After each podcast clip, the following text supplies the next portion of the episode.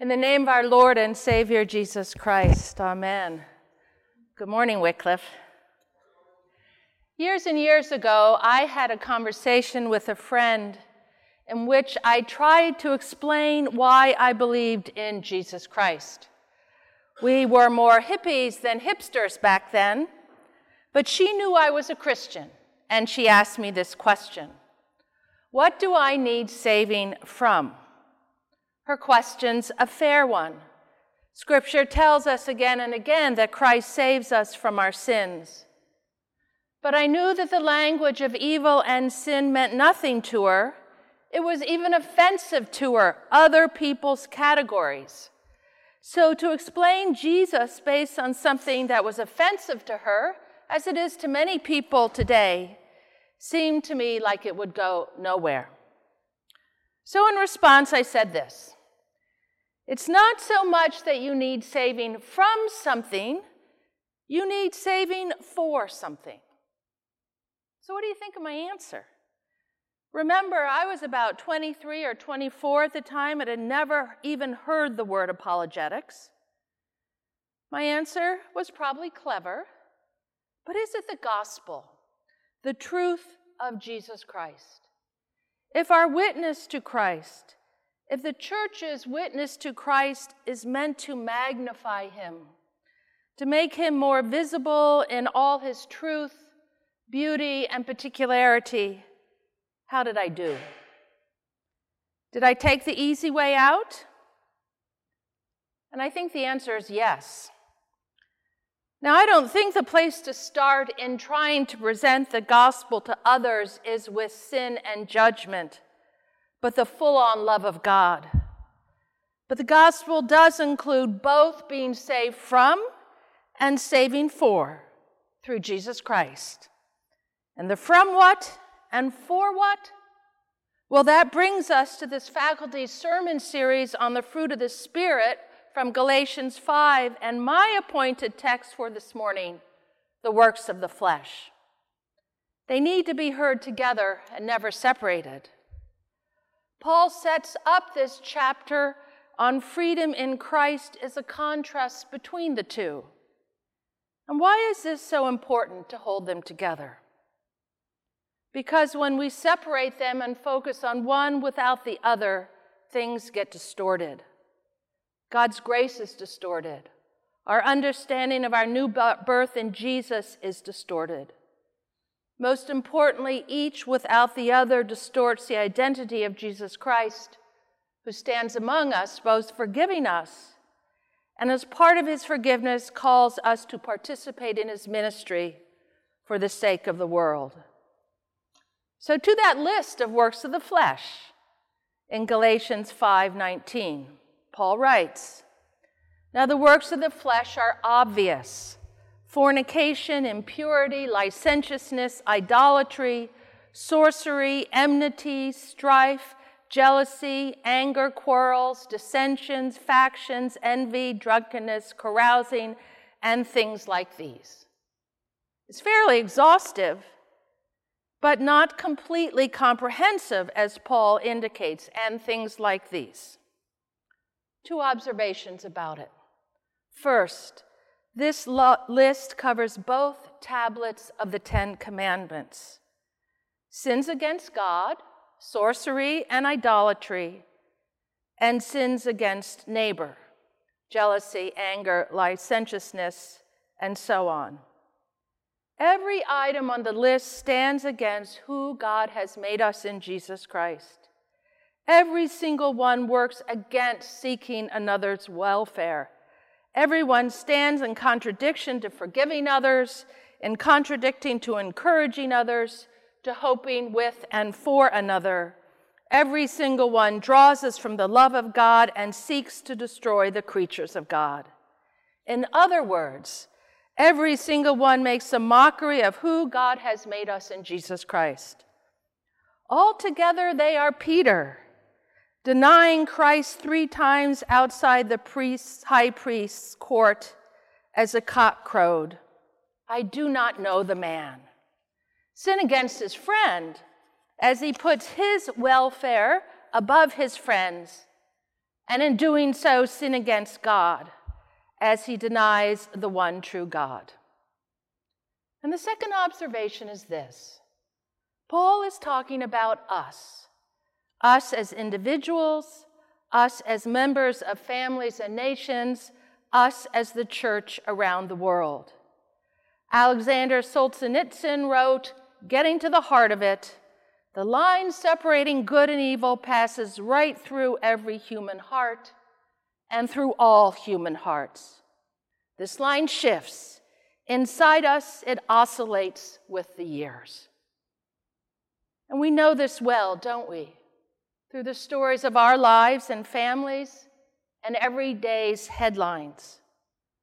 Paul describes in his works of the flesh because they reside in us and the quotidian nature of life. On our own, we cannot free ourselves from their grip, can we? Or protect ourselves and those we love from the damage they inflict. This bracing list holds up a mirror to a naive gospel that says we are not really captive to sin's thrall. We just need to get our act together. And a gospel without a clear proclamation of sin and the sin of the world is magical thinking.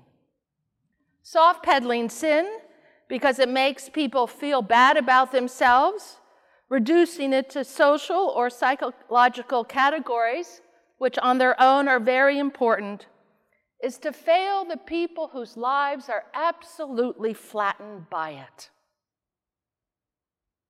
And yet, saying all this and repenting of all this, we proclaim Christ's response.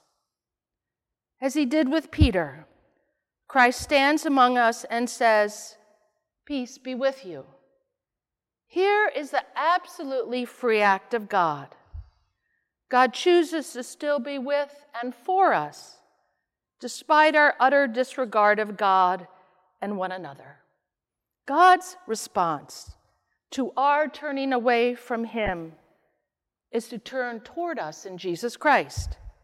He forgives us, and in doing so, leaps over the chasm that our sin has created between us and God. His forgiveness is our restoration to communion with Him and our hope for the world.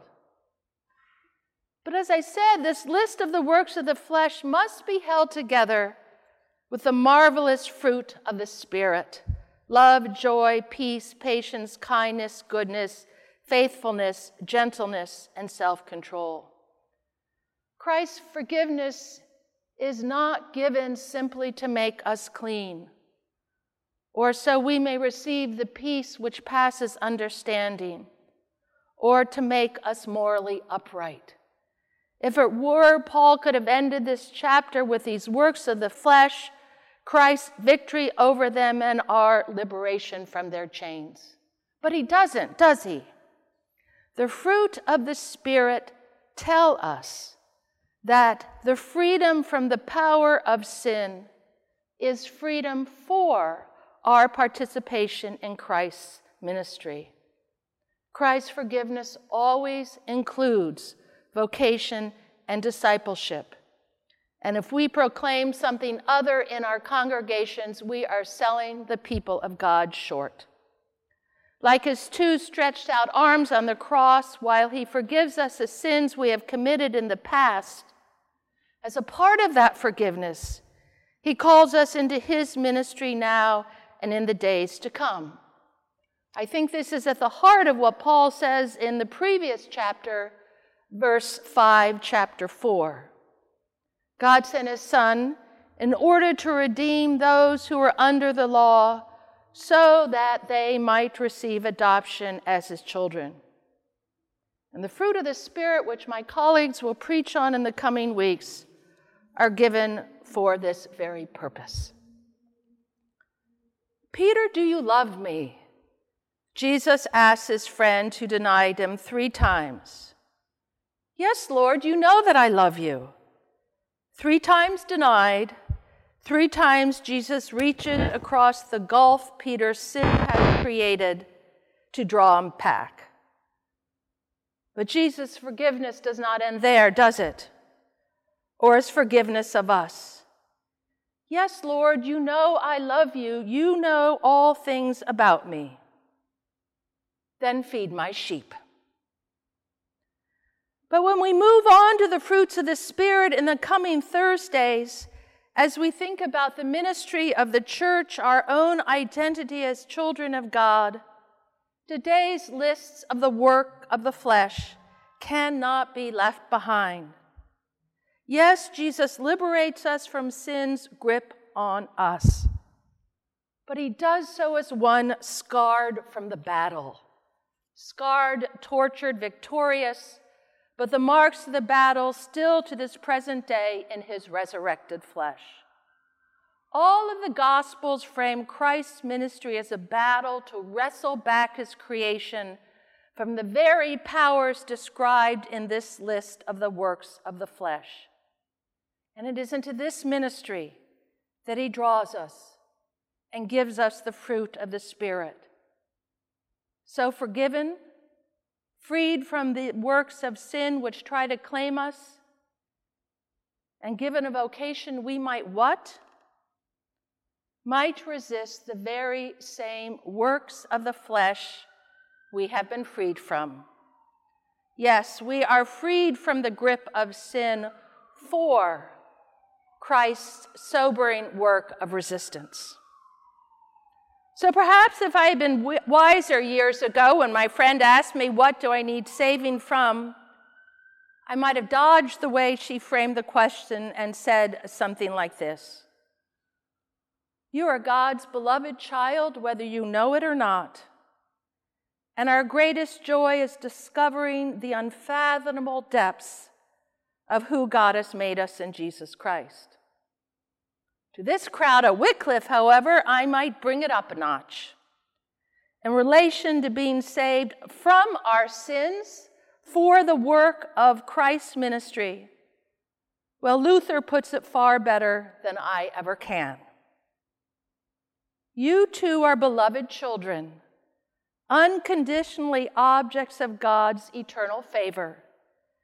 And so you too are anointed with the Spirit to rise up as new subjects in a lifelong battle against the unholy powers. And through Christ and in Christ, battle for the healing of the nations. Amen.